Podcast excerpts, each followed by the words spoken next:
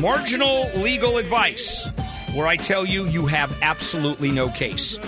Now, uh, this one involves uh, seizures, legal. This one involves a seizure of property and money, uh, resulting in an arrest of drug charges and convictions, actually, in one case. It's in uh, Delaware, Dover, Delaware, and a Dover man who was acquitted of drug charges, convicted on weapons offenses, was denied in his attempt to regain $13,500 seized during a search warrant at his home. And Jeffrey Crippen, according to the court, was not entitled to three bundles of cash that the Dover police picked up due to lack of documentation and proof the money was legitimately earned. Now, that's an interesting case because that's his money. And they're saying that those monies may have been illegally gotten, but he has to prove that it was legitimate. So the presumption goes to him. Now, he testified that the money received uh, years earlier through work and personal loans, but he couldn't document uh, a supposed $5,000 personal loan that he received uh, nor a business that it was intended for, and uh, there was no evidence to support an alleged second $5,000 personal loan. So the bottom line is that uh, the court said he's ha- he has to prove it. He didn't prove it, and so therefore they uh, simply said, "You're done." And this is a case uh, similar to uh, a case that I was involved in very early in my career. Someone I knew was going to Brazil with $76,000 in cash. And it was for a charity. It was for a charity in the Amazon uh, that was run by an American sister, uh, sister in the sense of the religious sister. And uh, the inflation rate was so high in Brazil at that time that American dollars were effectively 10 to 1. If you went down with American dollars, you could buy 10 times as much equipment and foodstuffs as you could with, uh, at that point, it was the Cruzeiro. And so my friend is walking onto the airplane drunk, and uh, they pick her up and arrest her for not declaring the money. You can take as much money as you want in cash, you simply have to declare it. You have to tell the authorities leaving this is the amount of money I'm taking. They got her on not declaring the money. And so she was actually convicted, incidentally, of not declaring the money. Still hers, still legitimately went down to uh, Brazil. It was going to the charity. She could prove all of that out of donations. So she was convicted, and uh, the judge was so angry that, he, that the prosecution even brought it uh, to trial. He gave her instant uh, probation, summary probation, and screamed at the prosecutor. I'll never forget, asking, Why did you bring this to trial? And the prosecutor wouldn't drop it, and they couldn't defend it. The judge was yelling, and he asked the question, and they couldn't. They could not even come up with an answer. And during the case, they had taken the seventy-six thousand dollars and put it in plastic this sort of plastic container where you can see it, pockets of a plastic container. And uh, so uh, they're uh, going to hand the money to the jury to look at it as evidence. And the judge yelled and said, "Everybody knows what a dollar bill like looks like. Sit down, counsel." I mean, that was one angry judge. But the point is, they took the money. She had to petition, was able to prove the money was hers, and they still kept 15% as a civil fine for, quote, the administration of dealing with the money. $10,000. So uh, the charity got screwed out of $10,000. All right, let's go ahead and take some phone calls. Welcome to Handel on the Law. You there? I'm here. Okay, what can I do for you? I have a deed putting my property, my father's property, into a living trust. Does that have to be recorded to be valid? Yep because you're transferring oh. the property, and uh, it is you're talking about the title. Uh, the title of the property absolutely has to be recorded. It's a written instrument, otherwise, it's not a valid transfer. Okay, does that have to be recorded before death? Yeah, but why wouldn't you record it anyway? If it's going into the trust, Why? Exactly. I was just curious. Yeah, I mean, b- Um, before it has to be recorded before death, which means you have to time your death. Uh, my concern was Prop, Prop 13 transfer. This, I believe that's that was one of our concerns. Uh, yeah, and I don't know. I don't know if Prop 13 uh, is. As a matter of fact, I don't think it, a trust is affected by uh, Prop 13, especially if it's a revocable trust uh, that is owned and controlled by the trustor, the same person. But again, it's hilarious when you say it has to be recorded before death because that implies uh, that what do you want to do? Record it 10 minutes before death? And what happens if someone? I- what happens if someone gets hit by a truck? Hang on a minute. Uh, I want to record this before uh, the truck runs me over. So the quick answer is uh, yes. Hello, David. David. Bill. Yes, sir. So my uh, wife and I were in a lease uh, lease agreement. All of us on the lease, my wife and I, with two roommates. Um, we, my our, our roommates end up not paying the uh, last month's of rent as well as the um, move out overturn fees, about over two about two thousand twenty one hundred dollars. We're taking them to small claims court.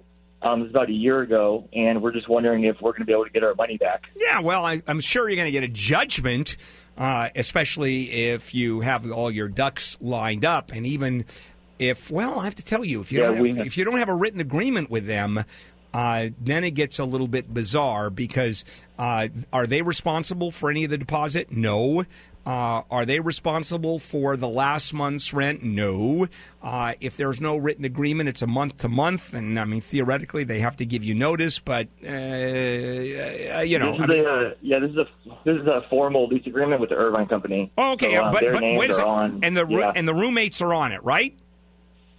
yes, Oh, yeah, yeah. Then you absolutely. Then you then you have them uh, pursuant to the terms of the lease. Okay, uh, so uh, that helps, and we should have started with that and then conversation. Does the time matter? It's about a year ago. We've just been That doesn't you know, matter. life's been crazy, but yeah, that doesn't matter. Okay. Statute is not told at all. Statute is not run, uh, and so you're okay on that. And then the issue is uh, once you get a judgment, how do you get your money back?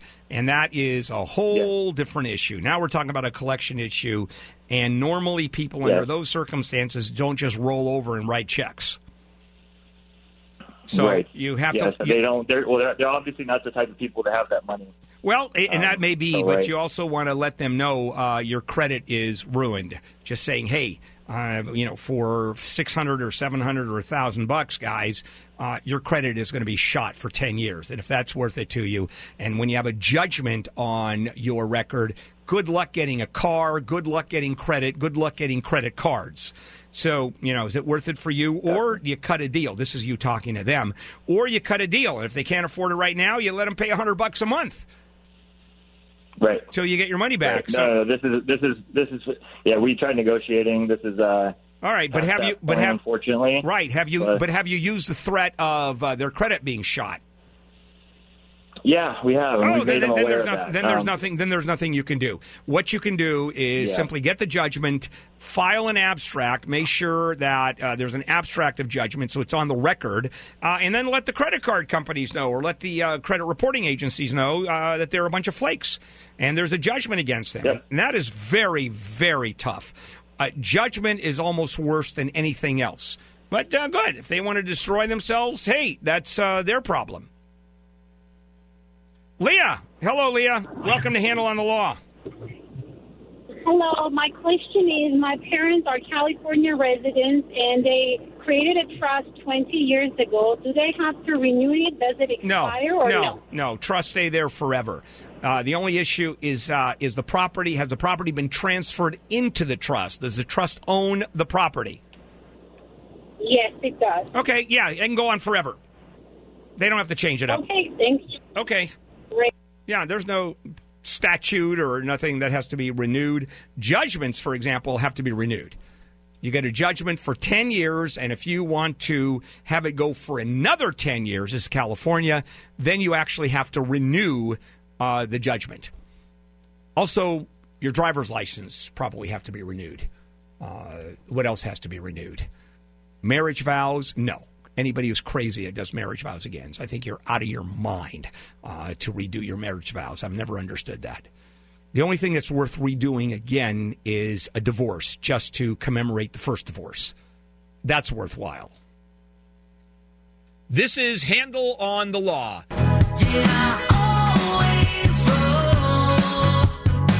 And uh, welcome back to uh, KFI AM 640. More stimulating talk. Bill Handel, Saturday morning. And welcome to Handel on the Law, marginal legal advice when I tell you you have absolutely no case. All right, Andrea. Hello, Andrea. Hello. Yes, ma'am. What can I do for you? My, okay, a few years ago, my father passed away, uh, leaving a significant amount of money to his wife at the time with the family trust naming his children as beneficiaries. Uh, I thought it was irrevocable, but I'm understanding it may be revocable trust. Um, subsequently, well, that doesn't. By the way, just on, real quickly, that doesn't matter because uh, once you're dead, a trust does become irrevocable. Just, just, Okay. yeah, just for, just, just, just to put it on the line there. All right. So he, uh, here's where I'm confused, and we have to take this from the beginning. He has a trust, and he leaves the money to his wife, but also leaves money to his kids. So all three of them were beneficiaries. Uh, do I have that right? Well, yes, but he was married, so doesn't all the funds? It, she was named in the trust as well. Yeah, it it was depen- his and her trust. Yeah, it depends on whether it's his property, he can leave it to whoever he wants, and if it's community property, she owns half of it no matter what. All he can do is leave his half to whoever he wants. Okay, so the kids are named as beneficiaries. Okay. So um, a small amount was dispersed, but we're still named as beneficiaries on the assets remaining upon her death. But subsequently, she's gone dark on the kids, all but her previous uh, marriage's stepdaughter. Uh, then she, we got a letter stating that she changed trustees, and then has subsequently married this new trustee attorney. So, my question: Aren't those named in the original trust to be sent a copy of the trust with an annual All right. accounting? All right. Hold it. Well, here's my confusion. All right. Uh, Okay. That if uh, if the trust still is in effect, where the beneficiaries are there for a period of time, some trusts go on for forty years, fifty years, and it depends. So I'm confused. The wife received her amount of money. The trust is still the same, but a new trustee was Well- was named. Who was the original trustee? An attorney friend of my father's. Okay, and the attorney friend of your father's simply gave up being the trustee. Yeah, well, there are a whole bunch of backstories. To But it doesn't matter. But it doesn't matter if it was a legal transfer of a trustee. If the first trustee legally gives up uh, the trusteeship and transfers it to someone, or under the or, or under the terms of the trust, it, it- maybe there's a subsequent trustee, uh, maybe there's a successor trustee. I mean, whatever term that they're going to use. Then it's uh, if, if the attorney who married uh, the uh, the child uh, or the sister is a legitimate trustee, you can't fight that. Whether married or not, Well, doesn't he- matter. he- well, he he the attorney that was the trustee for my father's trust and her trust, the family trust, in which we were named beneficiaries, then got she changed trustees to a attorney here in California Who and married him. Who changed the trustee? The original trustee changed the, the uh, terms of the trust. The- Well, okay, trustee meaning all right. I'm yeah. I can't go on with this. I get too confused with this stuff. I really do. I mean, everybody just uh, we bounce all over the place. Sorry about that. Or actually, I'm not sorry about that. But you have to understand that I have no patience. Enrique, welcome to Handel on the Law. Go ahead. Thank you. Yeah, I have a question. Uh, there is a case going on, Garcia versus Dynamics, uh, border transportation. This is about truck drivers. Last October was uh, oh, uh, the law just uh, tried to become. Um, it hasn't been determined they're uh, independent contractors Oh, or yeah. employees. Yeah, that's going. business. Yeah, that's going on with uh, the the entire gig economy, Lyft, Uber, truck drivers. I mean, across the Right. board. All right. So, what's your question, Enrique? my, well, my my friend just got uh, uh, like you know ripped because uh, he just settled a case about the same thing. Uh, he paid two hundred and fifty thousand dollars for uh, to these lawyers. I don't know. The question is if we can go after these guys And then how can we stop, you know, the next uh, Okay. so many uh, Well- hundreds of workers? Yeah, you know, yeah. Well, I'm a little confused. Your friend had to pay two hundred and fifty thousand, or he got two hundred and fifty thousand. He already paid. They already they already settled. Oh, okay. So he received. So matter. he he received two hundred and fifty thousand dollars. No, he got screwed. He paid the truck driver He. I don't to the, to the lawyers. Actually, he probably got a dollar, and the and the lawyers got everybody everything. You know. Okay, and he was taking it to court as an individual and spent two hundred and fifty thousand dollars. He was yes. Uh, actually, his company, right? They sued his company. Okay, so his and com- he ended up paying Oh. that much. Okay, so he sued his company, uh, asking to be an employee. They uh, they treated him as a 1099 independent contractor, and he lost the case and uh, it had to pay two hundred fifty thousand dollars to lawyers. Right. Well, Wow. they never they never battled the case. Uh, they, they actually just they just settled the case without even going to court. The lawyers got really smart and then they settled outside the court. All right, so how did- they, never got to the judge? Why did he agree to pay them two hundred fifty thousand dollars? Because he's not smart enough. You know, right, never- exactly. all right, actually- so all right, so Yeah. we've ascertained that he's a moron. Okay, that's good. So what is what is your question? How can we protect this guy? Because uh, there's uh, a few, uh, probably a couple of maybe Right. 30, 30 more drivers that want to do the okay, same. so all right, need Char- a lawyer. all right, Enrique. No, no, no. They don't get a lawyer. It's already in the works. The legislature is dealing with this already to determine whether or not there is uh, what's going on with that. So the courts are dealing with it. The legislature's de- dealing with it. There's nothing. Uh, there's nothing he can do or you can do. It's already in the works. An individual lawsuit isn't going to do anything because it's already going up. So uh, the only thing we have out of this is he's two hundred and fifty thousand dollars poorer and obviously a, a complete moron. If I have that correctly, if uh, I just don't quite understand uh, exactly what happened, I don't understand why anybody would do that. I don't understand on an individual basis, uh, you know, it's class action. Uh, so that's what makes sense to me. But uh, we'll see. This is Handel on the law.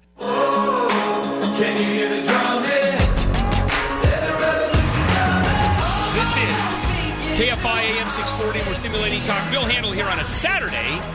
Welcome aboard, everybody. This is Handel on the Law, marginal legal advice where I tell you you have absolutely no case.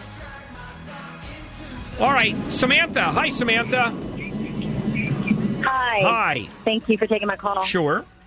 Was wondering, is it possible to, uh, as a constituent for a city, to file uh, a type of litigation with along with other constituents against um, a mayor, council members, et cetera, for um, making a decision prior to um, the uh, voting issue coming before our chambers, um, and and and it, especially it goes against the rights of the constituency per, per Okay, so, all right. children. Okay, hang on, hang on. Let's start from the beginning. The mayor made a decision prior to a vote uh, that you disagree with, that you say you say harm children. Is that correct?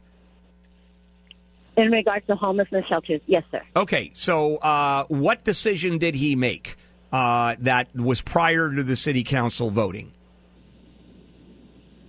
The main the decision was to even make a decision to listen and um, already be in possi- uh, potential negotiations a lease agreement, 20 year lease agreement with a building site location. All right, so he-. The, All right, so he made that decision, and it takes the city council uh, a vote of the city council. And so, assuming he made that decision, why would that be valid if uh, it was taken before a vote of the council? That's what that's what we're trying to inquire. Okay, did the council It did did the council get- did the council ever vote? Last night, council voted to listen to the issue, and then voted to move forward with the possible negotiations at one particular no- location and not the second or third. Okay, and the council has a right to do that. Incidentally, uh, th- that's why I asked. So he makes a decision, but the council voted, and now you're saying you want to sue him for the decision that he made. So he didn't sign any Because of- documents, did he? The city didn't sign any documents. There's no contract. It's just he made a decision that that's the way the city should go. Is that right? I'm not aware of any signage of the documentation. Okay, got it. So I don't know where you're going to go then, because if the council made a decision and the council has a right to make a decision, and he's pushing one way or the other because he couldn't have made a decision because he doesn't have the right to make a decision and there's no validity to his decision. It's a council. I can make a decision all day long, and if I don't have the power to do it, if I don't have authority to do that, I'm making the decision in the air, and that's what it sounds like this uh, mayor did. Because the actual what has legal validity is the council's vote. Got it. Okay, so uh, and then filing a lawsuit that becomes crazy making too. Because here's what's going to happen. You, let's say you can. Let's say you decide you're going to file a lawsuit, which you're going to lose, but that's besides the point. You get to pay for a lawyer, and the city city attorney represents the city, which means all the taxpayers pay. And how long you think? How much money you think it's going to cost you? Uh, just buckets of money. So I, I don't think you have much to go on there. I really don't. And incidentally, hating a mayor, boy, that's unusual. I've never heard of that before. Uh, hey, Bonnie, welcome to Handel on the Law. Great. Yes, ma'am. Um, I'm trying to find. I need to find out how to find an attorney. Uh, what I need is a personal injury attorney who is also experienced in uh, how to sue the state of California, the Army National Guard, and I don't even begin to know how to find out the. Well, uh, let's talk about that le- yeah. Let's talk about why you want to sue the National Guard. Okay. What happened? My husband and I, my husband and I drive truck as team drivers, and we were delivering As what kind of Uh, drivers? Hold on, Bonnie. Hold on a second. As what kind of drivers? I didn't hear. Team. We both drive the same. Oh, as a team He drive. Got it. uh-huh, Team. team okay, driver. got it. All right. and we were delivering ammunition and explosives to Camp Roberts in California, which is an Army National Guard. And we pulled it. We backed up to the dock, pulled the brakes, did all our stuff, and I was sitting on the bunk in the back. My husband got out of the truck to open the doors, back it up, do the whole thing. And the guy who was driving the forklift he neglected to put down what they call a deck plate, which makes the dock and the back of the trailer the same height, or makes it so the forklift can drive in smoothly. Okay, got it. So, and when he drove into the back of the truck, the trailer, I'm sorry, when he drove into the back of the trailer, I flew off the bunk. He went so hard, so fast without a deck plate that he bumped the trailer so badly or hard. I flew forward, hurt my left arm, fell into the dash with my left hip, and I've been injured. I was severely injured. Okay, so I didn't even severe- know I could Okay, how severe? I mean, that that is really important here. How badly were you banged up? I'm still off work, and it's been 11, 12, 14 months. Wow. And what? So, what actually happened to you? You injured your shoulder specifically. What? You break your shoulder, dislocated it, lacerations. No. I had whiplash. I had, you know, just, I'm just, they don't know what's wrong with my shoulder. They haven't even dealt with that because it was such a severe injury to my hip. It did not break my hip. Okay, what So happened I to your hip? take- All right, what happened? Was the hip broken? No, it was not broken. It was not broken, but I can't walk on it because it. I'm not sure. I don't have bursitis or anything. I don't know why. And they don't. Well, well, it doesn't matter that you don't know why. You're telling me that for 12 or 14 months you can't work. You're you you can't Mm-hmm. walk on it barely, and the doctors have no idea why that's happening. No, they know why. It's because my hip is constantly swollen, and any time, Ah. and I can't type. Okay, all right. So there is all right. So there is a medical issue here. I mean, they can point to it and Yes. say, "There's the injury." All right. I was a little bit, Yes. uh, you know, I had some doubts when it was. It seemed like a soft tissue Mm-hmm. that you were complaining they couldn't find anything that was wrong. Okay, they, they found plenty wrong.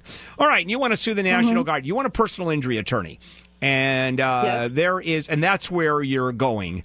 Is uh, it's a little complicated because you're suing the state, and it's um, and uh, the. Uh, whoever was driving the forklift, I'm assuming was uh, a was it a National Guardsman, and he was on duty. Yes, Okay, uh, Yes, driving driving a guard uh, forklift, right? yes. Yeah. Okay. Yeah, you've got uh, that gets a little complicated. All right. Uh, so what you get to do is contact a personal injury lawyer. Now, I'm assuming that the truck was repaired, and did it take your insurance to do that, or did the uh, National Guard pay for that? No, nobody's paid for anything. Okay, is the truck still is the truck usable? Yes, the truck is usable and so is the trailer. Oh, okay. All right. So the, at least that's uh, that's on. And your husband's still working? Yes, Okay. And but you're not because you can't. right. That's okay. correct. Got it. So I have all the facts. Uh, personal injury. It's a little bit complicated, uh, but you get to find someone who actually it's has sued a governmental entity. Uh, when? Did, Okay. But you're telling me this happened uh, how many months ago? It's been 14 months. That may be a problem. That may be a Okay. problem with the statute of limitations because whenever you're dealing with a governmental entity, you have six months to file a claim, and you are you've blown right past that. Why didn't you call an attorney initially, Bonnie? Why didn't you? I have an I have an attorney for workman's comp, but I did not know. well, he I yeah he should. The, any- yeah, the attorney should have known. Uh, that He if, should have. Yeah, that if there is a case here, if there is a personal injury case, and there may not be, by the way, it could be just a Mm-hmm. straight work comp uh, case, and I don't know the answer to that. Uh, but I would, you know what, call your attorney, your work comp attorney, and ask the question: Hey, is there third party liability here?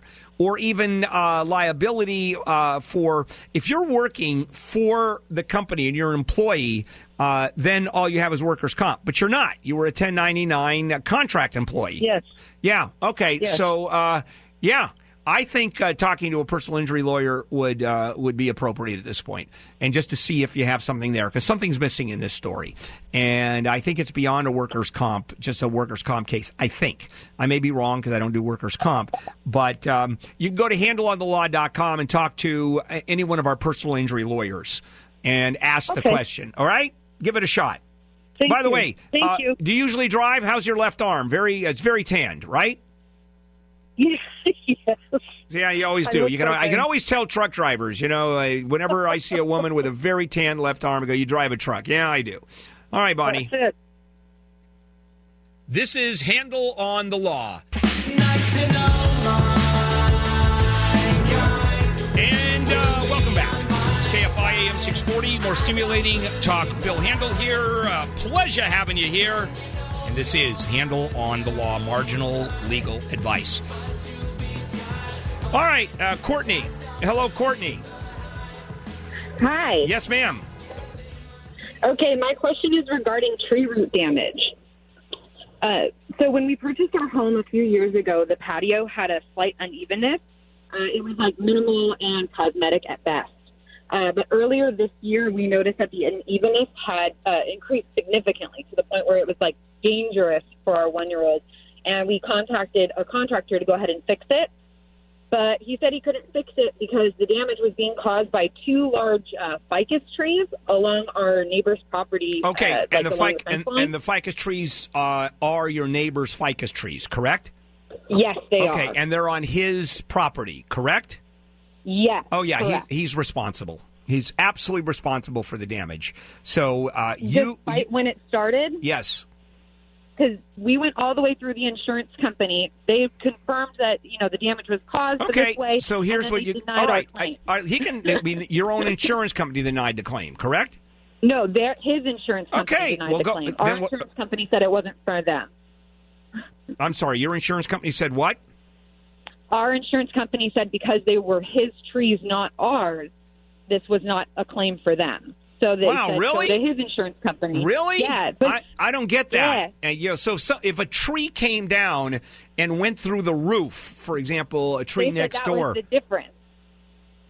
That it didn't come down. They literally gave that Okay. example. Yeah, I, I, they're just trying to get out of it. They're just trying to get out of it, and I, I would argue, unless there's something very specific in the policy uh, that says uh, if like, you know. You- Uh, that would say something like long-term root damage. Uh, we're not responsible for. I mean, obviously, you have to look at your policy.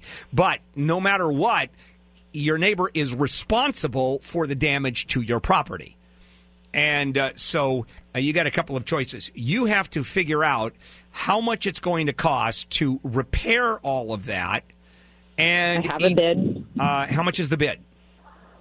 Eighty six hundred dollars. Okay, you tell your neighbor this is what it's going to cost you, and you sue him in small claims court, and then you smile and you say, and by the way, two years from now, when your tree does this again to my property, I sue you again. Oh, they took the trees down. Okay, then it's just okay. They tried to get rid of the evidence. Okay, well, it doesn't matter. There's no such thing as getting Yeah. rid of the evidence. I mean, you've got enough there where uh, you already have a uh, a written uh, estimate, a statement that it's their tree that did it. I'm assuming, so that that shouldn't be an issue. Absolutely. Okay, and so uh, is he going to get? This is hilarious. Is he going to get a statement from an arborist or an expert that says the tree that is not now here is not responsible? I doubt that. They already have that. I don't think I don't think that it's going to uh, it's going to win because you want to bring in the fact that ficus trees do what they do and tear up the property.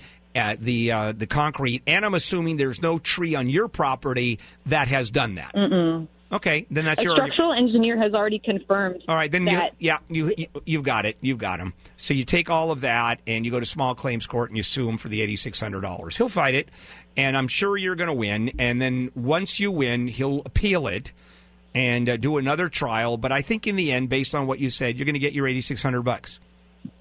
Okay, that's all you can do. That sounds great. Yeah, that's it. And you have see the good news here is that you have all of your ducks lined up. And I have said that over and over again is you line up your ducks, especially when you're suing uh, for the mess that your neighbor made with his ducks. That's a duck lawsuit. See, if it walks like a duck and it talks like a duck, and your neighbor owns ducks, it's probably a uh, a duck. All right, Steve. Hello, Steve. Good morning, Bill. Yes, sir. Um, my question is, my question is, I have a lease with a gentleman that's run three or four years more, and when we signed it, I owed a million dollars on the house. Now the mortgage on it paid down to nine hundred fifty thousand. Uh, he's going to buy the house at the end of the lease. He's guaranteed me to buy the house. He's going to pay a million dollars for it. He keep, who keeps the fifty thousand dollars? Do I get to keep the fifty thousand? Well, hang on. Hold on a minute. You have a written agreement whereby he's going to purchase the property for a million dollars, correct? Yes. Okay. It is said. Well, it, then he has to buy the property for a million dollars. And it doesn't really matter what your it doesn't really matter what your mortgage is. You could have paid it down to five hundred thousand dollars. You could have paid it back to zero. Uh, you could have not paid a dime off the mortgage. Could have been uh, a an interest only mortgage that you had. He's willing to pay a, a, a million dollars is what he's paying for the property, and uh, whatever you owe, you get you get back. So if you have a nine hundred and fifty thousand dollar mortgage, then you've made fifty thousand dollars on the deal. All right. That's exactly what I wanted to hear. Obviously, All thank right. you very much. Yeah, yeah, he doesn't get to keep it. It's a deal. It's a written deal. Okay, this is Handel on the law.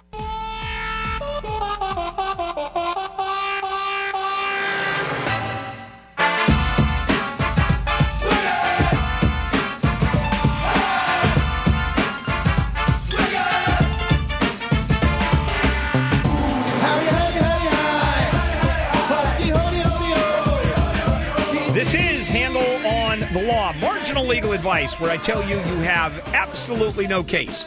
I have two cases of uh, my dog ate my homework. I love these stories. And here's one uh, in Canada where the Royal Canadian Mounted Police, uh, uh, there was a boy stopped a 16 year old boy driving a Chevrolet Camaro who was going really quickly. And the reason he was speeding, he told the police, because he ate too many hot wings and needed a bathroom right now. He was clocked north of 105 miles per hour. The officers were not amused.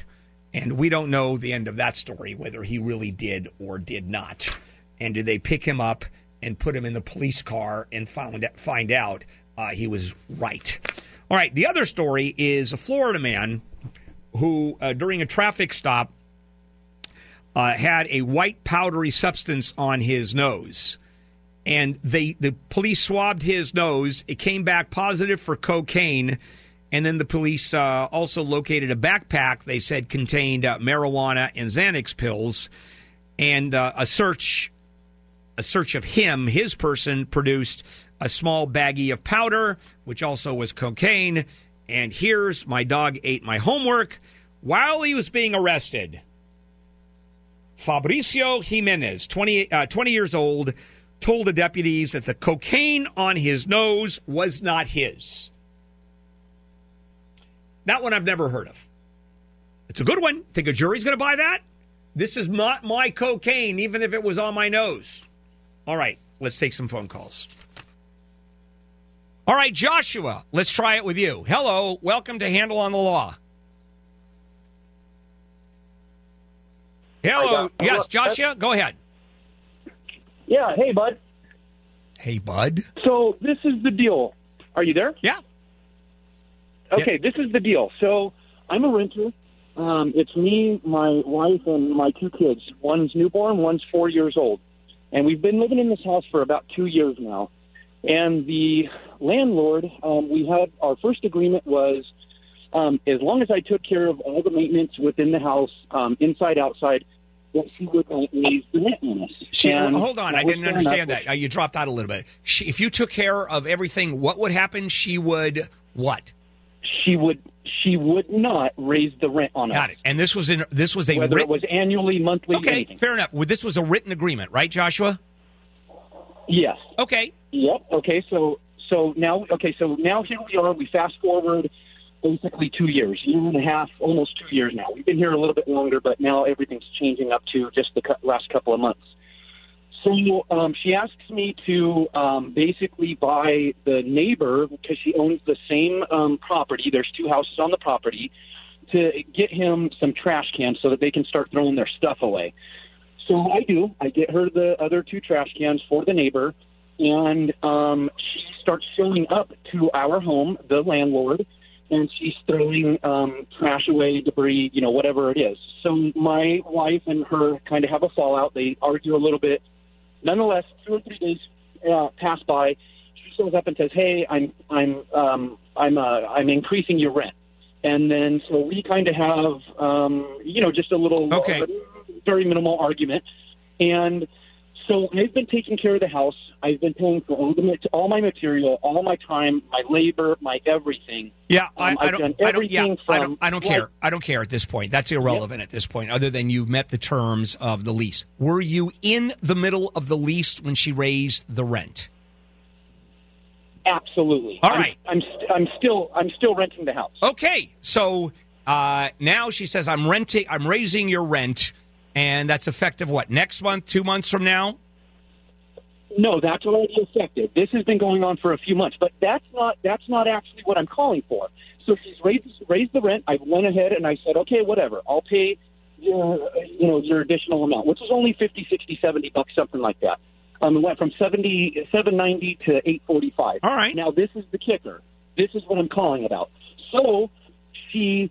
So now I'm having these issues with the home. Now that she's raised the rent, now I want her to fix this and fix that, which I think are all legal and um, legitimate concerns. She is refusing to fix anything at the home, and it's. I mean, it's from one thing to the next. All It's right. from a doorknob to a window. to a Yeah, yeah, yeah, yeah. I, I, It's I get that. Okay, so the issue is going to be, and the issue is, is at what point uh, are your duties legally? Where do they go to? At what point does it stop?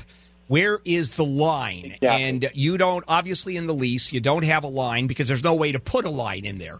For example, uh, repairing a window uh, is one thing, repairing the glass is something else, replacing the entire frame is something else.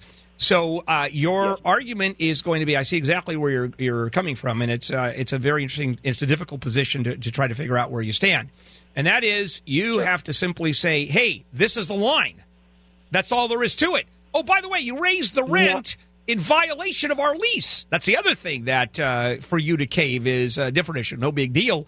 But you're simply going to say the line has been crossed. I'm not going to do this anymore, and uh, see what she has Yeah, to say. now, now, now, am I am I at liberty to tell her and confront her and say, hey, okay, this is where I'm stopping. Yes. This is no longer going to take place. And then what do I do? Do I sue her? No, you just stop. claims? No, you just stop. You just stop. Now, if she, but if she's not fixing, the then it becomes at a, home, then it becomes a, hob- a habitability issue, uh, Joshua. Then it becomes what is she not fixing? If, for example, we're talking about the heating, uh, even the air conditioning, not so much the air conditioning, uh, but the heating certainly, a stove, uh, fat faucets, uh, leak in the roof, whatever it is. That's a habitability issue. Broken windows. That's enough to say she Yep. has to. She has to fix them. Otherwise, you're out of there and you're suing for back rent for however long that Now, period is. Now, if so, if I if I if I reach out to her and tell her, okay, so this is what we're going to do from here on out. Yeah. Does she have the right to like? Can she kick me out of the home? She can try. Can she Sure. her? She can try, and then there she now cannot do that, right? I don't know if she's going to do it or not. It's not easy to fi- to. No, uh, she cannot do that legally. Uh, sure, she can. Because I've because I've upheld everything. Her argument is going to be you said you were going to fix everything. Your argument is going to be no, because there's a reasonable line that you have crossed. If the roof falls Okay. off, am I supposed to repair a roof at $12,000? Then that is Right. going to be the argument if it goes to trial in front of the court. She tries to evict you. You say no and you fight it and you just sit down and have a good long argument with her and say, if you want to go to trial, so be it. You play chicken with her. That's what you do. And that would be in small claims, correct? Uh, probably. It'd be an eviction court, first of all. It'd be an unlawful detainer. That is not small claims. Once you're out, uh, then it goes to a small claims court. Now, if, if there's going to be a judgment against you, uh, that's not small claims. Uh, that's the judgment she's going to get in uh, the court uh, when she's trying to throw you out. Once you're out, it goes to small claims. That's it. Yeah, which she won't be getting anything. So, and it's good for me to be taking note of all this stuff. Oh God, yeah. Oh yeah. stuff like. Oh yes, you have to. You take note of everything. You do everything. Nothing. Nothing on the phone. Everything in writing. Okay, very good. And when you have Yep, verbal, I've done everything in writing, everything, in videos, photos. everything. Yes, everything. You put that all in because again, how many times have I said whenever you have a dispute, and this is one hell of a complicated dispute. You're not going to get a lawyer, uh, but it's a complicated dispute. You you in every activity you have, every conversation, every confrontation, you assume it's going to go in front of a court. And if you assume that it's going to go in front of a court and you lay out all of your ducks, your ducks in a row, then you're far better off. That is the way I've run my business for 30 years. And that is every email, every action I take with my partner, we assume this is going to end up in front of a judge. And with that, you're a lot more careful. Things are a lot cleaner. Uh, everything is established. Everything is put chronologically, and uh, you simply you, what you do is you develop your defense or your lawsuit against a client, vendor, supplier, whatever, uh, and you do it in such a way as to make it as clean as you can. That is a good business practice. The same thing with a rental agreement. Uh, the same thing with a loan you make. For example, if you loan, if you borrow money from any financial institution, you're signing a book of documents because it's all laid out, and that's what you have to do. This is Handel on the Law. Welcome back to uh, KFI AM 640, more stimulating talk. Bill Handel here. This is Handel on the Law, marginal legal advice. Scott. Hello, Scott. Hi, thank you. Yes, sir. So I'm thinking of, yes, sir, I'm thinking of selling my rental property. And it's a property I bought back in 2008 when it was at the bottom of the market. So I stand to make some pretty good money right now. Okay. And, um, eh, you know, I, I'm going to make sure I, I make the most out of it. And I really want to pay the federal government the least I can fairly. So I want to get hold of um, an advisor to learn how I can, you know, make the proper arrangements to, you know, save money on on taxes and such. Yeah, I don't know So how you're. I don't know how you're going to do that because you're selling the property that you own, and you get to pay. You get to pay taxes. Yeah, I guess they're called capital gains. Yeah, no? they are the capital gains tax. And as we speak right now, uh, you've got 22 percent uh, on the Fed level. And where do you live? Uh, the high desert. oh, uh, added in Pacific Area. California. Add another 13 and a half percent, my friend. Oh, thanks. Or not add an, yeah, it's 13 and a half. You'll be paying 33, 34 percent between the state and the feds. I mean, and there's no way around it. I mean, you're making the profit. And it's a long term get it. capital gain, Um, except in the case of California, where they don't care. It's ordinary income as far as California is compared is uh, is uh, uh, is concerned. Now that's assuming the thirteen and a half percent is at the high end. That's based on what your income is. So, uh, and I and I, it's a very high end. So, yeah, I mean, you'll pay less than that, but uh, be prepared to pay 25, 28 percent, whatever it's going to cost. You have to talk to an accountant. But there's no way I know to uh, not pay taxes. Okay. Well, what about the aspect of just turning around and buying a different property that I like better, that I think is going to be can- more advantageous? Well, you can do that with a 1031 exchange. That you can do. If, if it's a commercial property, which it is, a rental property, you can turn around and uh, purchase another rental property. And it's a little complicated how you do it, but you're exchanging property for property, and uh, you can uh, there you avert your taxes. There, uh, there is it's a uh, it's a neutral tax revenue uh, issue at that point. So we're a neutral tax. it's actually a, it's actually a residential property. It doesn't Same- matter. It doesn't matter. But you're using it as a rental, correct? Correct. Okay, then I think you're okay. You got to talk to an accountant. I'm the wrong guy to talk to anyway. I don't even know why I got into it. I say this is a tax question. What the hell do I care, or what the hell do I know? If I have a if I have an issue uh, on a taxing uh, on a tax issue, guess what I'm going to do? I'm going to call my accountant. Thank you. Hello, Jimmy. Yes. Yes. What's up? My problem is an eviction. Yes. And what I'm living with is that it's it's my my son. He's in his fifties, and he's come to live with me for about twenty months. And the thought would be he was going through a patch, a patch, and I thought, well, we could both gain from this relationship.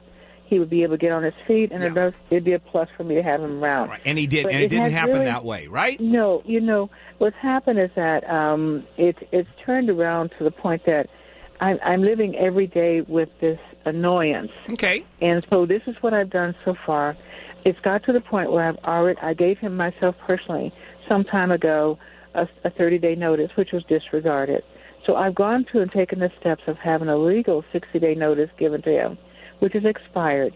I'm in the process right now with the fees being paid for the next pro- the next step, which will be going to court and Yes. getting it written, what have you. Yes, you'll get an un, it's an unlawful detainer that you file Mm-hmm. against him for failure to leave upon proper notice. Mm, That is- mhm. that is the next step. That's what we're doing now, and I'm understanding it will be 45 to 55 additional days Yeah, to what we're already dealing with. Yeah. Okay. Now he's not really an advocate of paying for where he stay. I'm not into that. I just really want him to move Yes, on. is he uh, is he get, is he paying now, Jimmy? You know he's paying something. Okay, so appreciate that. what is he what is he paying? He's paying two hundred dollars. All right, so that's the rent you've gotten, and that's what you can collect for the time that he uh, has not paid. If he's up to date, uh, you Uh-huh. simply can get him out. You can't give him a three day notice to pay or quit, but you can uh, evict him per, just the way you're doing it. So uh, he's 50 years old. He's 53. He's 53. Have you uh, have you given him a timeout and put him in the corner?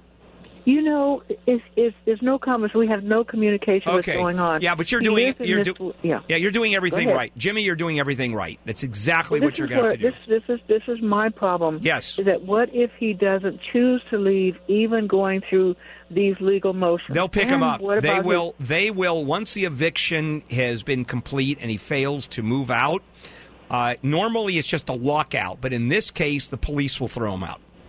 Okay. The, the sheriffs will. his- The sheriffs will come and throw him out.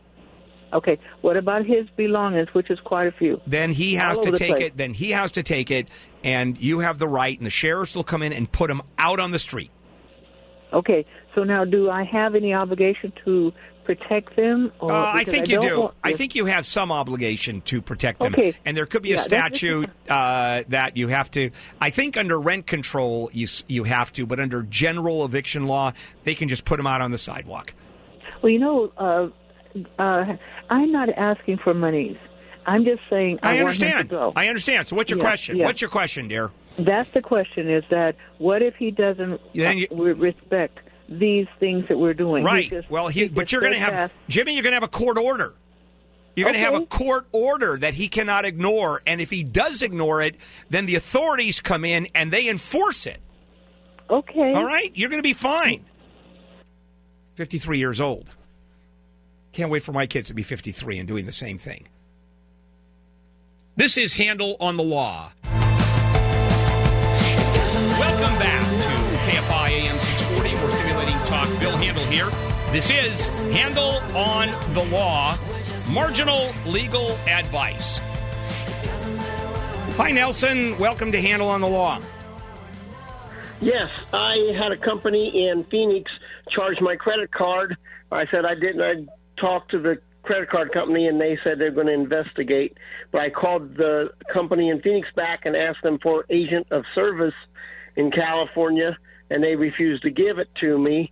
They just said I'm the one in charge. You have right, to hang on. Wait. Wait, hang on, "No." hang on. You're mixing things up here, uh, Nelson. First of all, the credit card company is investigating. Have you gotten back a response from the credit card company? No. Okay, so you have to wait for that. And the credit card company said the credit card company said I should talk to the people who charge the No, card. and so you call back and you say, "I did." They're not interested in talking to me. Now, Right. the, now the credit card company has to make an investigation. So uh, they will investigate, and if they turn you down, then what you get to do is uh, then you can sue them, and you're not. They're not going to tell you who their agent for service process is. You get to go to the Secretary of State in California to find out who their okay. agent is, and if they don't have an agent in California, which means they're not doing business in California, you're screwed. You have to sue them in Nevada. Okay, or A- Arizona. Okay. Yeah, Arizona. What what is it right. that what is it that you bought? So they charged me for some vitamins I did not want. Oh, did you get the vitamins? No. Okay, well then that's the investigation, and then uh, the credit card companies make is going to make you uh, fill out an affidavit. They're going to do an investigation. They're going Yeah, I to did that. okay, and then they're going to uh, go to the company and say prove that you sent it, and uh, they're going to ask for proof from the company uh, that uh, in fact uh, the product was sent to you. And if they don't have the proof, you've won. You're done. Credit card company reimburses. All right. All right. Thank thank you very much. You got it. Hello, Al. Hey, Yes, sir. there we go. Hold on a minute. Let me take you off the speaker. That would be good. Okay. Um, so sorry. I got. I looked at a house Janu- uh, June twentieth. Gave them a fifteen hundred dollar non-refundable deposit on the twenty fourth. Completely paid the deposit and first month's rent on July fourth, of a total of five thousand seven hundred fifty dollars. In his lease agreement, it says he has 20 days to deliver the house, or we can back out of the lease agreement. Yesterday was day 20. The air conditioning is not working. It's got no freon in Yeah. it. It's an issue. Okay, that's not necessarily not delivering the house. That just means the air conditioning isn't working, unless the language says they're delivering the house uh, in with everything working perfectly. But that doesn't matter. So uh, at this point, it doesn't matter. So uh, there you are. Did you move in? Are you moving in? Do you want out? We have not moved in. We want out, but the house is not in livable condition because the air conditioning is required to be in livable condition. All right. And uh, what does the owner say about the air conditioning? He told us last week, "Oh, they're working on it. Okay. Oh, they're working on it." Are they working We on it? Pictures. We they have not worked on it in a week, All right. So and actually since Tuesday of last week. So okay. So what? What? Where are you now? You're supposed to move into it. What is your uh, physical situation going on right now? Are you living on the street? Are you living in your old place? No, we're living in our old place. I had moved a couple things into the backyard, but we never moved into the house. All right. And we got we got keys, but we never moved in because Okay. there's no AC. right. I un- I understand. So uh, what? What's your question? I want to get out. I All right. want to back out of the lease. Then you simply the say, okay. Then you say that. Then you simply say, I want out. I'm not moving in based on your breach of the contract. You didn't. It's an unlivable home, and out we go. I want all my money back. Now, let me give you the other side. Uh, th- whenever there is a breach of contract, which this is, the law allows the breacher, uh, you are the breachee, allows the person who caused the breach uh, the ability to mitigate, to cure the breach if it's reasonable. if he were to bring in an air conditioning repair guy and get the air conditioning done like now or next couple of days, then you're going to have a problem. And by the way, I'm assuming you'd want to move in because here is the issue. He's going to say no as to the deposit. He's going to say, I was ready to go. Here we are, and now you're bailing out, and therefore I'm not giving you back your deposit. Or the first part of the other rent, because look at the damage you caused me. I have to re rent the place. Uh, now, that he not necessarily, he may not necessarily win, uh, but that's going to be the fight when you sue him because he's not going to hand you a check versus if he gets it fixed. Do you, do you like the place? It's only the air conditioning you have a problem with, right? Well, it's the '70s called and wants their house back, but that's fine. It's yes, it basically right now it's the air conditioning. I understand, but if the air major condition issue. if the air conditioning is working, are you okay moving into the house? Is that the only issue? Phy- physical, yes, his attitude toward Uh, everything. doesn't- his is- attitude means uh, eh, fine. You, there's that. That's not a legal basis saying you know I don't like the landlord's attitude. Nobody cares about that. I mean, every landlord in the world's a bastard, and if the, the if and if the the landlord isn't a bastard, the tenant is. So that doesn't fly. The issue is the air conditioning and the time it takes. So, uh, in order for you to cover your ass. Uh, so you have the strongest case possible in the event you don't move in is you have to email him immediately. Don't even do it by telephone because uh, he's going to deny you ever got that phone conversation or you had that conversation. What you do is you email him immediately and say uh, the only way i'm going to move into this place is uh, the air conditioning has to be fixed. Uh, i was supposed to move in x days ago. It is not in a livable state uh, and I uh, either you fix it now or, in fact, uh, and you give them a week, for example, or you give them three days or five days, and uh, you uh, say, if I don't get it fixed, I'm not moving in, and you've breached, and I want my money back. That gives you a good legal basis for arguing. Now, if he has attempted and he said we're missing a part, we are uh, we're trying everything we can. Uh, my daughter's air conditioning just went out, by the way, and it's 168 degrees outside.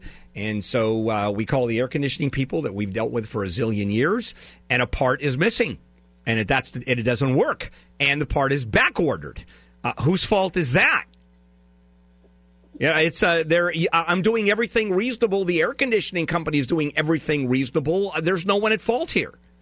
And that may be his argument, Al. But if it isn't, uh, then you want to set up the situation where you're moving out. Believe me, if the place is okay and the air conditioning ends up being fixed, it's uh, going to be a nightmare for you to bail out and get your money back. All right? All right, there it is. That's all of it. I don't want to talk anymore. I'm already bored with you. This is Handel on the Law. Why you always gotta rain on me and my vibe? Welcome back to uh, KFI AM 640, more simulating talk. Bill Handel here on a Saturday. This is Handel on the Law, marginal legal advice. Uh, Jason. Yes, Jason. Hey, how's it going, Bill? Go ahead. Jason, are you there?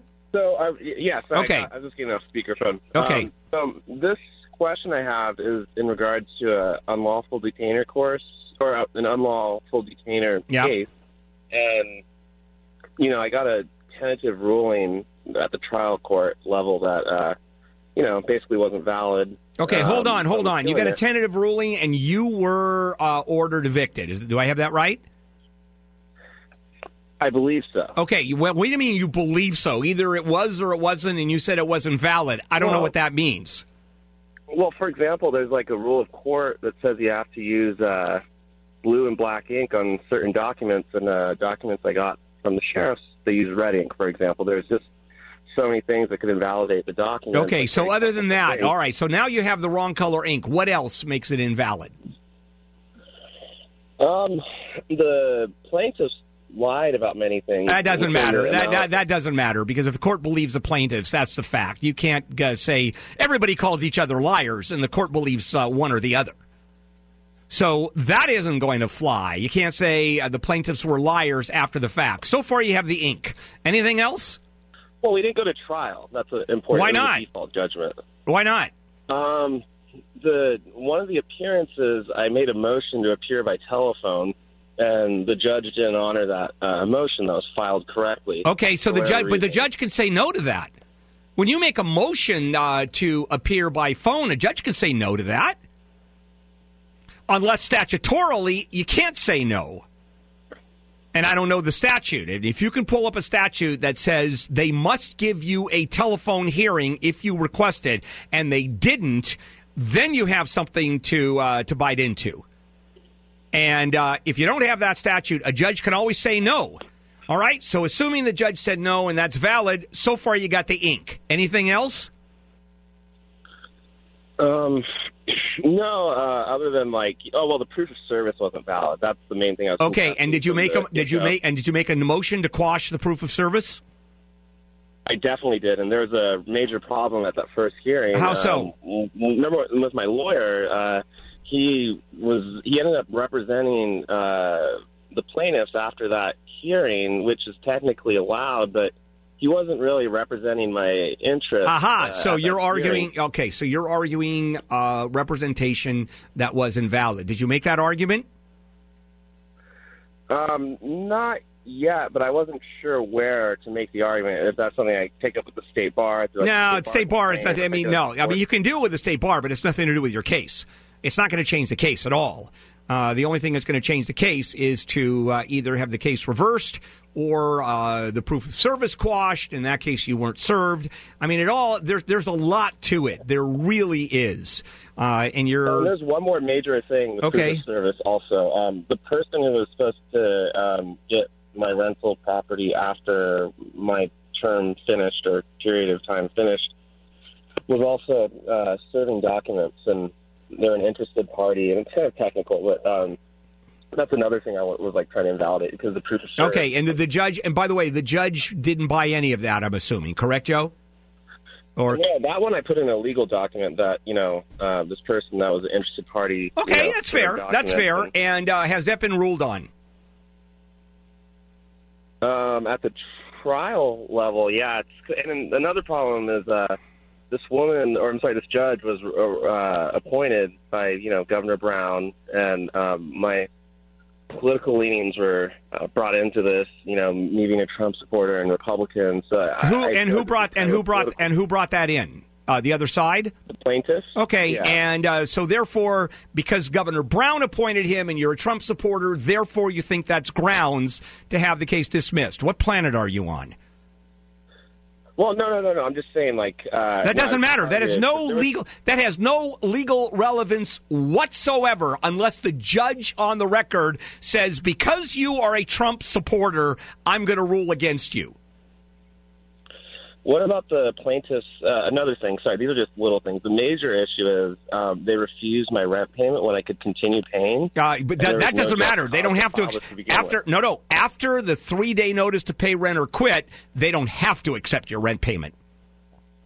There's three. They didn't have uh, correct three day notices either. Did you bring that up? didn't do any of And did you, and that had to be brought up? Did you bring that up during the, the course of the trial? I, I did, and they, they ignored it. Okay, well Um, then you got just- all right. Then you got then you've been screwed, and now you get to. And I don't even know how you appeal that because it's a summary proceeding. But uh, yeah, I mean you have enough grounds. I mean you've got the ink, which is of course critical. That's been upheld by the Supreme Court. Red ink versus blue ink is critical. Uh, but you've got uh, the motion to quash. Uh, you have uh, the other motions that you made that were ignored, uh, and uh, you have the uh, interested party uh, that uh, is uh, part of uh, the service. In other words, it was an interested party that gave you the service. Uh, you got to prove all of this, by the way. And it's this is no joke. Why don't you just go someplace instead of spending all your time? Are you out of the place now, or you're not? No, I'm locked out. But part of the problem, Bill, is you know when I was there, we are going through a. I was going through a divorce with my domestic partner, or separation, or whatever, and you know because of that situation, uh, that you know basically all of my resources were lined up. Okay, you think that has in you, you think that has any validity in the trial whatsoever in this case? You think that matters one iota?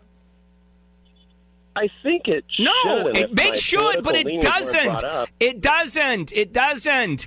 If my grandmother had balls, she'd be my grandfather, but she doesn't.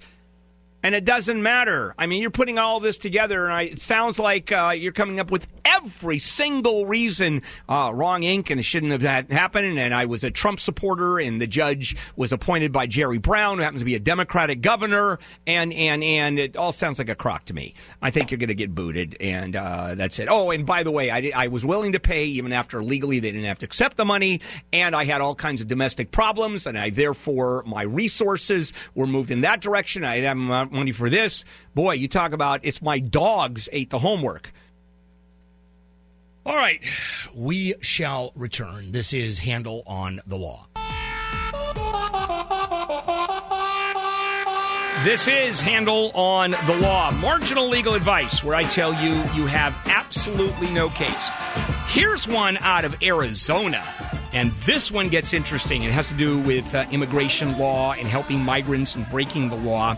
So you've got a professor who's one of these activists in Arizona who is part of a group that helps illegal aliens, migrants, cross the desert not by being coyotes, but by giving them food and sh- and water, and actually escorting them to their place. There's a ramshackle building, and they put them up there, and they can spend the night, and they give them food and water, and then they go on their way.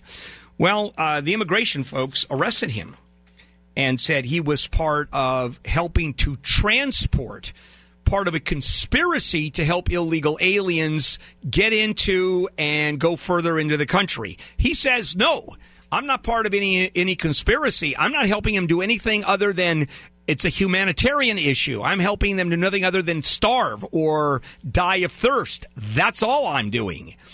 And so the jury, it went to the jury, and the jury uh, couldn't reach a verdict. It was a hung jury and they're going again. It was uh, three days of deliberation, and uh, they deadlock, uh, deadlocked.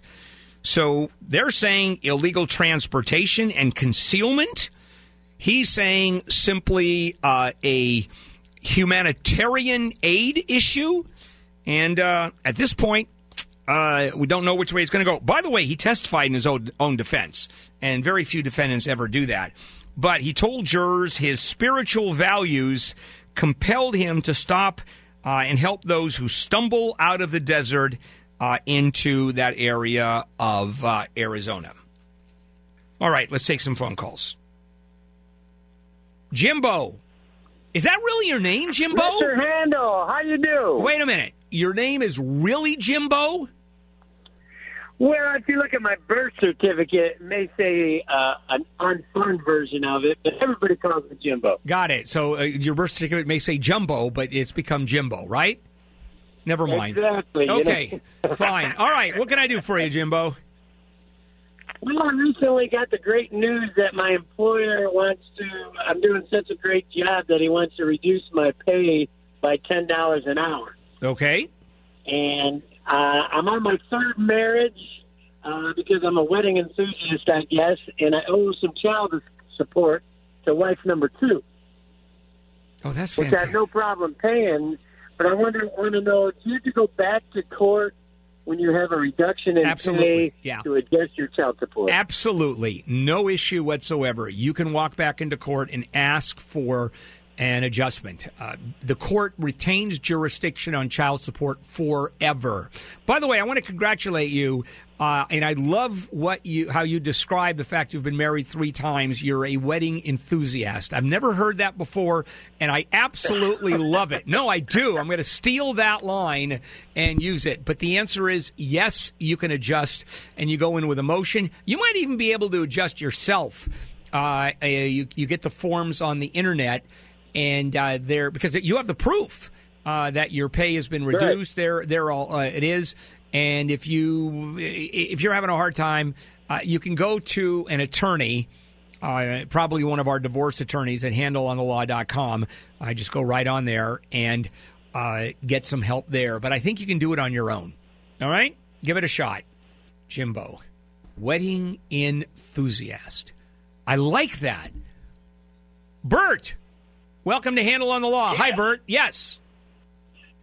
Yes, uh, I was driving my wife's car, registered in her name, turned left through uh, Los Alamitos intersection and got a photo, a ticket, or at least pictures with a courtesy letter saying, um, was that, uh, you know, they wanted to gather information. Well, I haven't sent it in. It's five five hundred dollars. Yeah, no tickets. ticket. Yeah, tickets are crazy expensive uh, here, particularly in Southern California. And, and if you talk about the city of L- Los Angeles, uh, you can multiply the ticket five times because of uh, assessments and fees and costs they just put on it. It's no longer an issue of punishing you. It's now a revenue issue. Uh, they raise money. Right. It becomes part of their budget. So yes, you get tagged. I mean, drunk driving will cost you thousands if you get. Whoa, what is that about? Drunk driving will literally cost you thousands. I had a ticket um, at one point uh, texting while I was on the road. It was a forty dollar ticket. Ended up costing me one hundred and eighty bucks. Uh, so it's crazy. Right. All right. So uh, you have a courtesy uh, notice, and what does the courtesy notice say? It it it uh, it was it's registered in my wife's name. It, you can see a picture of a male, not a female, and they were asking, uh, you know, were you driving? And I said, let's not send it in until um, I, apparently in six weeks they're going to send uh, a, a letter saying. Oh, we found out it could be your husband. Was that you? Okay, hold You on. know, so you want to fight it? All right. So the courtesy notice at this point uh, only asks if your wife was driving. Is that correct? Right. It doesn't say if you're if you were not driving. This is to your wife. Then who was driving? Does it ask that? Yeah, I think they're trying to get to that. Of course they I are. don't want to plead guilty. Well, uh, here is uh, here's the problem: is if your wife knows you were driving and it was you, and Uh, and she lies. Uh, that no, be- I don't want her to lie. All right, then all she Yeah. does. Well, She- she's going to have to at some point. Okay. At some Well, point, is whether now or six weeks from now. Got it. So uh, I, uh, I will uh, plead. You know, it, and I was guilty. Okay, so I need to pay for that thing. I don't want to go to traffic school. I haven't had tickets. I'm 76. I don't matter. drive that much go, anymore. Go to traffic school. It's easier. You can do it on the internet. Really? Yeah, you can do it on the internet. It's nothing. Oh, okay. Yeah, and the right. other and the other thing you can do is plead poverty. Is you go into court? I am. Okay, I- hold on. I yeah, understand. I'm on a- okay, I get it. You're on a fixed income. You're eating dog food. You live in a dumpster. I get all that. So you plead not guilty. You get into court, and you can change your plea to guilty, and then you go, Your Honor, I'm destitute. There's no way Got I it. can pay this fine. I can't afford five hundred dollars. I'm on Social Security. Five hundred dollars will kill me. And then he goes, "You can pay fifty dollars a month." And you go, "Your Honor, I can't even afford fifty dollars a month." Okay. Now, what Yeah, kind? I- what kind I'm of on- Bert? What I'm, kind of I'm car? on insulin. Okay, I don't care. Insulin's expensive for diabetics. You know. Yeah, I know. I know that. It's uh, yeah. What kind of car uh, does your wife have? Uh, it's a um, Honda uh, Rav Four. How old? By the way, Rav Four. Yeah, Toyota. yeah. Toyota Rav Four. It's uh, 2012. Mm, yeah. Okay. You can say uh, this is we spent the last of our money on this car. Uh, and Right. We're even, both retired. Okay, then you just Yeah. argue. Then you just and the and the judge may ask you how much money do you make, et cetera. And if you have enough money, he's going to blow it out of the water. But I think you saying I just can't afford this may help you. All right. Okay. All right. That's uh, that's how I would handle it. You know, it's uh, when you have nothing else, you throw yourself at the mercy of the court. You walk in and you're you're in ragged clothing and you limp and you bring in a cane or if you if a friend of yours happens to have a wheelchair, you have your friend roll in the wheelchair. Uh, you talk about uh, having cancer and you're hard of hearing and your hair is falling out because of the chemo. I mean, there's a lot of things you can do. Uh, and none of which the judge would probably buy, but because so many people have done that. But you, you never know. You can give it a shot. This is Handel on the Law. This is KFI AM 640. We're stimulating talk Bill Handel Saturday morning. And welcome back to Handel on the Law. Hey, Bill. Welcome to Handel on the Law. Hello. Yes, sir. Yes, sir. What can I do for you? Oh, good morning, Mr. Handel. Yes, sir. Uh, my name is Bill. The reason why I'm calling is I was in a nursing home and a hospital for 34 days in 2017. I just was uh, in the process of going into arbitration in December. For what? Oh, However, wait, wait, wait, wait, wait, wait. Okay, you're going into arbitration over what? What was the issue? Uh, um, negligence, medical negligence. Uh, this was with Kaiser Permanente Okay. in South Coast. Okay. Okay, and so And, uh, wait a sec. So you went into a nursing home because you have a medical issue that you developed or was caused by the doctors at Kaiser. Is that correct?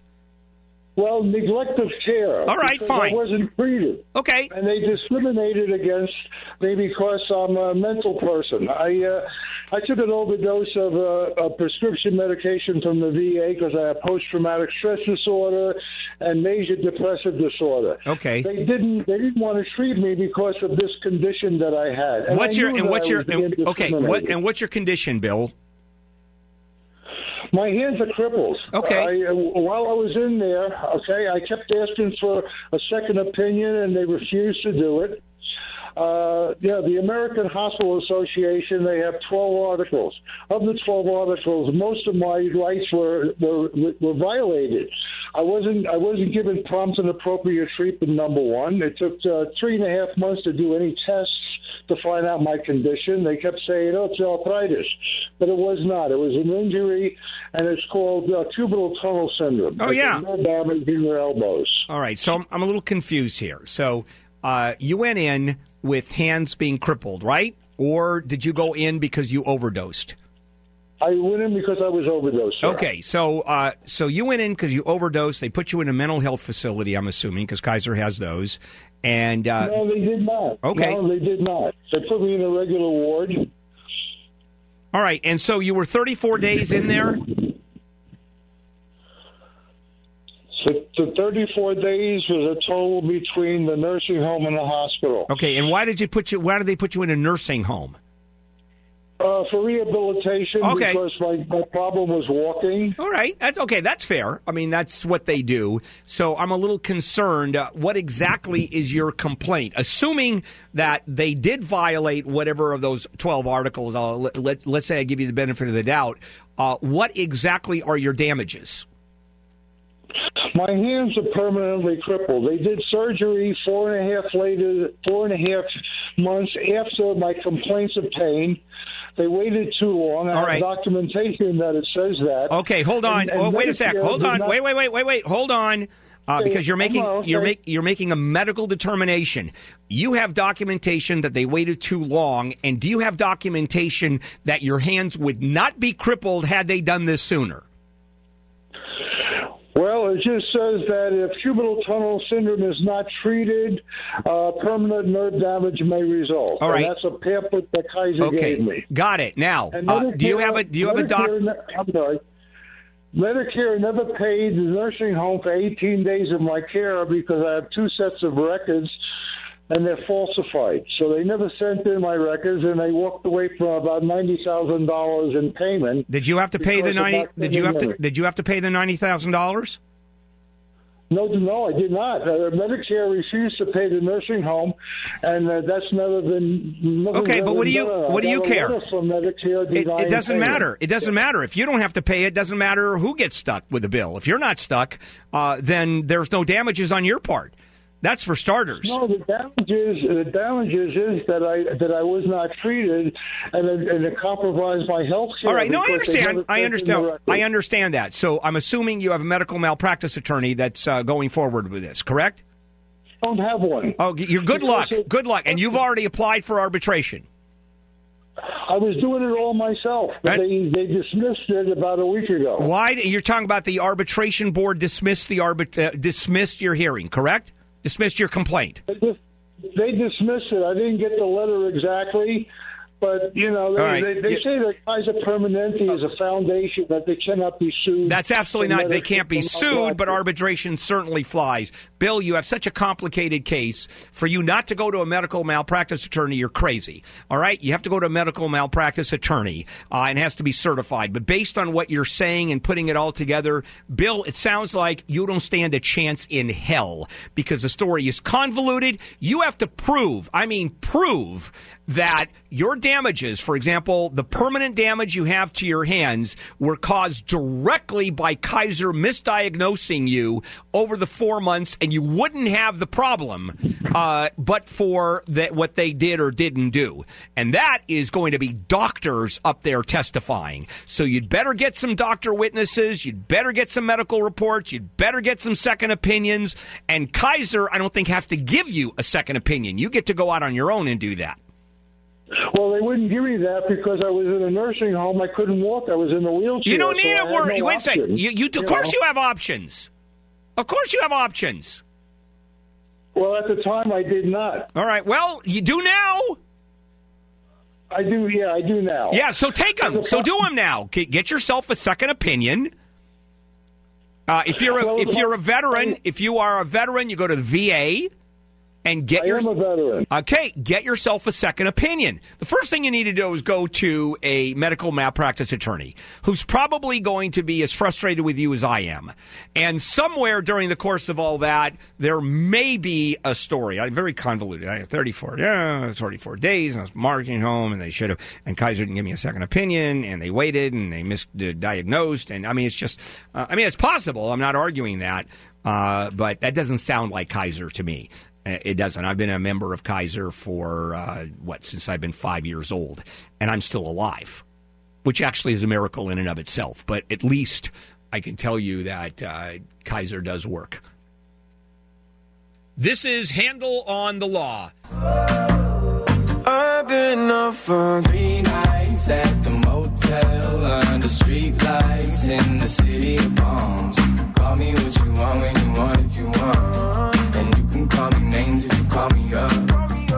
This is KFI AM 640, more stimulating talk. Bill Handel here, and welcome back to Handel on the Law, marginal legal advice. Randy. Hi, Randy.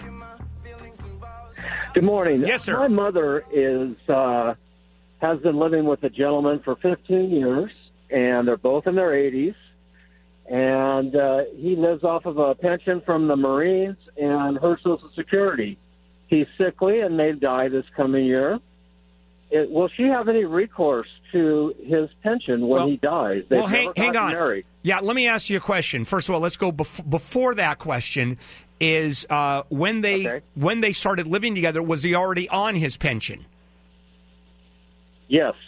Why would she get any benefit of his pension if number one they're not married because it only goes to a spouse, and he probably chose to get the entire pension and not have a survivor benefit anyway?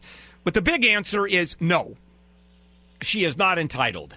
Okay. Yeah. All right. Nice talking to you. Tell your mom she is completely screwed on that one. Hello, Anna. Welcome to Handel on the Law. Yes, um, we were buying a house. Um, it was based on contingency to sell my house and buy the other house. I had a buyer for my house. Everything was going smoothly. The last minute, we found out the house that we want to buy has a lawsuit.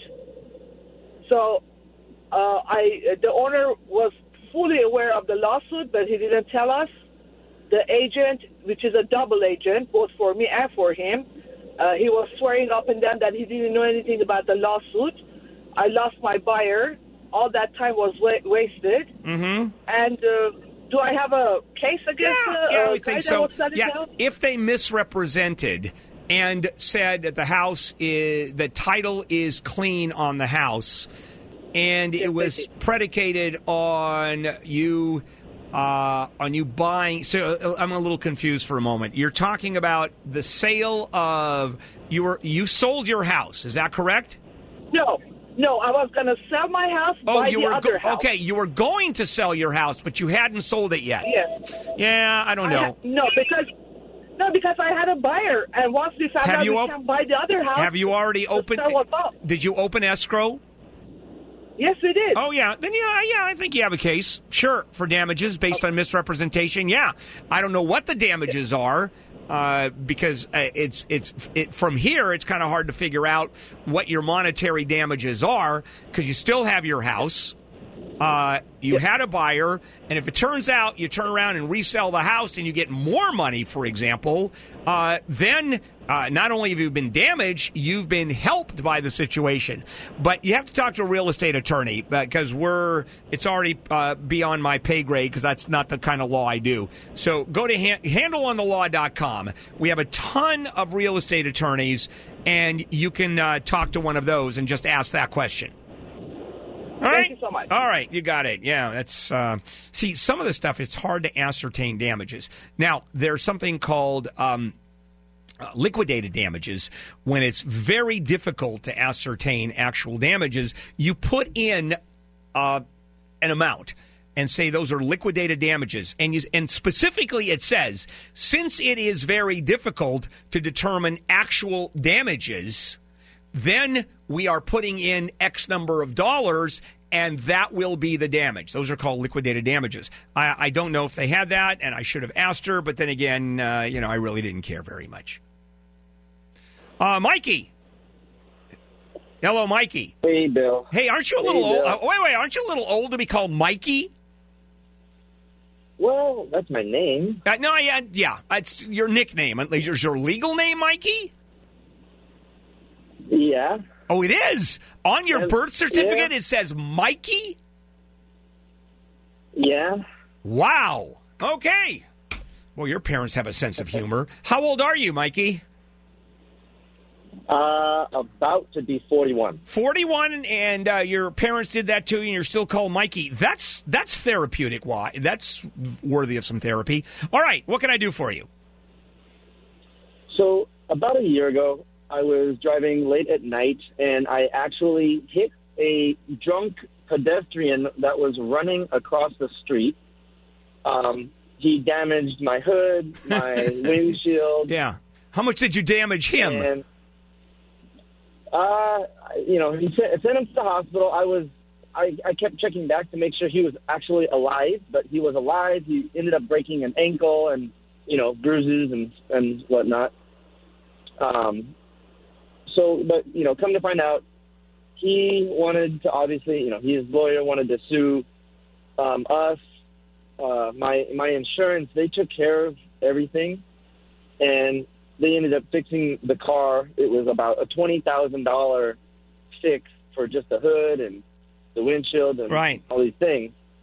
But I kept telling my insurance that I wanted to like take him to court and to get damages because Okay, but your but wait a car. But your Mikey, but your insurance company paid all of your damages, correct? they paid to fix the car. Right. Yes. Okay. So back to 100%. all right. So you want to take him to court and get what?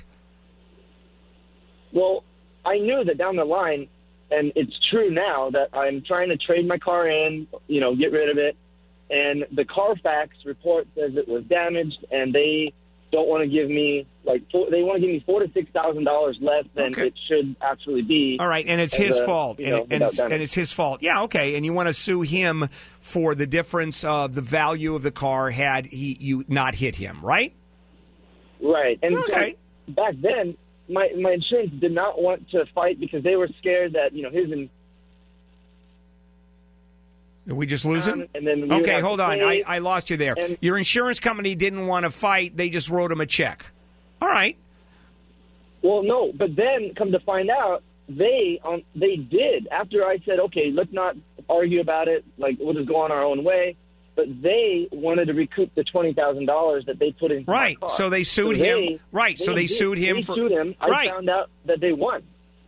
Okay, it doesn't matter. So, uh, as far as you're concerned, uh, it well, it does. It helps that uh, they won the case. The answer is yes. You can sue him for the diminution of value. Yes, you can, and you can sue him in small claims court, and you bring in uh, all of the evidence that uh, they sued him and they won. So therefore, here's the proof that uh, it was his fault.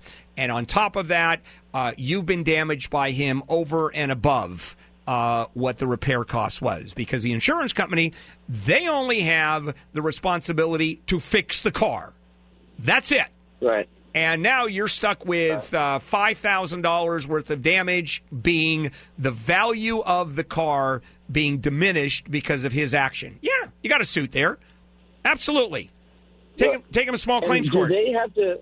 Do they have to supply me, uh, or do, through them, or uh, is it? I would. I think I don't. I don't know why they wouldn't supply you with the information. Right. Yeah. I mean, I think they would. But yes, the answer, a quick answer, is uh, you have a case. This is Handel on the law. Look what God gave her, how perfect He made her. She walks in the room, it's like He answered my prayers.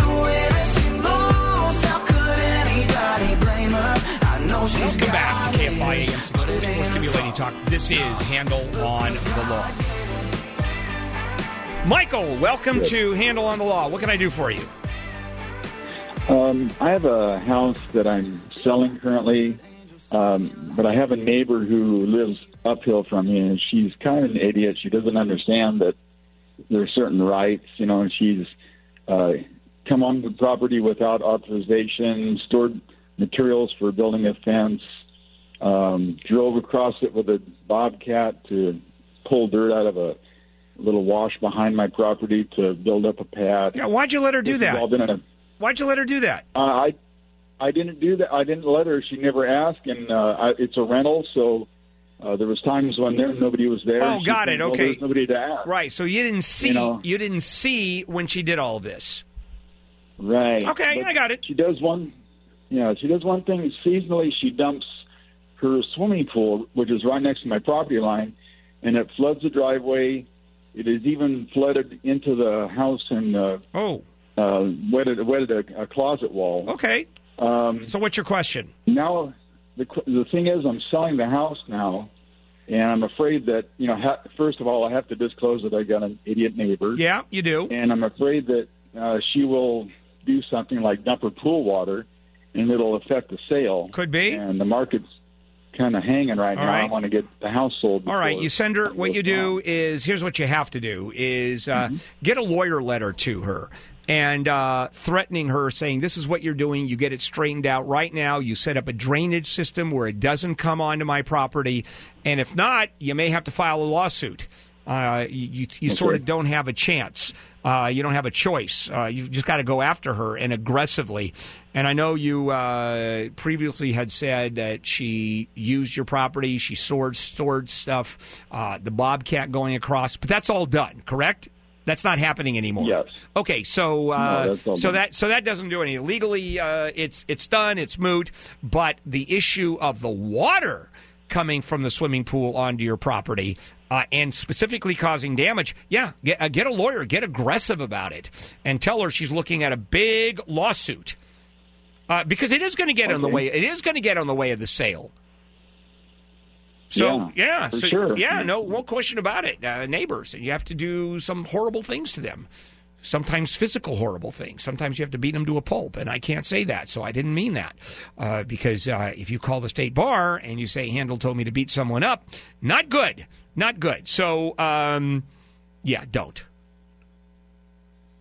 Uh, Louise, hi, Louise. Hello, Bill. One sec. Well, um, six weeks ago, my daughter bought a brand new car, Ford Explorer. Three weeks later, it was stolen from her driveway. Today, they were contacted by the insurance company that it was found in the city of Norwalk. They haven't picked it up yet. They are going to leave in about 15 minutes to pick it up. Do they have to take possession of this car if it's if it's rent if it's dented or stripped or No, no, no. Is well, they're not. Well, first of all, who's picking it up? The insurance company. My daughter and son-in-law are headed to. Okay, so your daughter. Okay, your daughter and your son-in-law are going to pick it up. That's correct. Okay, got it. by the insurance company. right, right. Okay. And your question is, do they have to pick it up if it's dented or somehow damaged? That's correct. Of course they do. Who else is going to pick it up? Well, I mean, are they? Do they have to? I mean, I guess they would have to, but if it's stripped, or I mean, are they liable for all? It's well, yeah. I mean, uh, no. I mean, number one, they're not liable. You have to go after the people that did the damage. But if someone stripped the car, it's going to be kind of hard to find those people. And if they do find those people, are you really going to sue those people? Because I'm sure they have such great assets uh, to give you after s- stealing and stripping a car. This is why God invented insurance. And what you do is you go after your insurance company. You make a claim uh, for all the damages uh, that uh, that it's about, and then you have your deductible, whatever it is. Uh, but that's how you're going to fix the car. Yes, she picks it up because you have storage that goes in day after day after day, and the insurance company is going to make is going to ask you, you better have picked up that car as soon as possible, and then it goes into the shop. And uh, then you deal with your insurance company, and you have the shop talk to the insurance company, and then you're out of it until you get a call saying Okay, you so call- there's no. Go ahead. So they wouldn't even be able. They can say they wouldn't be able to say, you know what, we don't want this car. Our car No, no, no. It's their car. Who do they return it to? Who who would they return it to? Uh, yeah, got it. Yeah, the insurance company doesn't want the car, uh, and uh, certainly the dealership doesn't want the car. I mean, it's just one of those horrible things where uh, you have uh, uh, where it just happens to you. I mean, that's and, and thank goodness you have insurance. That's for sure. Uh, hello, Caesar. You're up. Welcome to Handel on the Law. All right, so I just uh, returned my uh, my home. I was leasing a home for two years. Uh, landlord uh, got a three thousand dollar deposit when I moved in. Uh, they're keeping about two thousand dollars of it. They're saying that I've made holes in the wall, which I did, but they were nail holes and screw holes. Uh, they're charging me for a quarter size holes in the wall. I don't. I didn't know this until just now because they sent me an email. Uh, they returned the deposit with just like a handwritten note of what they spend. They said they spend sixteen hundred dollars to repair and paint. And now I asked them for an itemization. They they gave me the itemization. They broke down every room, but it it, it was just an email that they sent. It wasn't anything like a professional or a contract That's or all- anything like that. That's all they have to do. They have to give that's you all they have to do. Yeah, they they gave you an accounting, and it doesn't say it has to be an audited accounting. Doesn't have to. It doesn't say that it has to be on a spreadsheet. Uh, it's here's how much money we spent. Uh, here's what we're returning. Uh, you could theoretically say, okay, I want to see the receipts because I don't believe you. And uh, then they're going to go ahead either provide the receipts or not, and then you turn around, you sue them for whatever uh, difference you think it is, because maybe they overcharge you. And by the way, uh, a quarter size hole and a screw hole doesn't really matter because the hole still has to be patched and the wall has to be repainted. Got it. So there's, there, yeah, there's, but uh, you know, it seems pretty expensive uh, on two thousand dollars. I mean, it, are they painting the entire apartment or the entire house? Um, no, it was just some rooms. All right, well, figure. I think it was just three rooms in the living room. Okay, if it's only one room and they're charging you two grand, uh, that seems to be a lot of money, and you can question it. Uh, that you can question and say, uh, don't cash the check yet, and say, hey, hang on a minute. This is expensive. This you overcharged. I'm not, no, I'm going to sue you for the $3,000. And then you're going to have to start to defend. So let's start talking. So I would negotiate with him. Yeah, absolutely. Okay, this is Handel on the Law.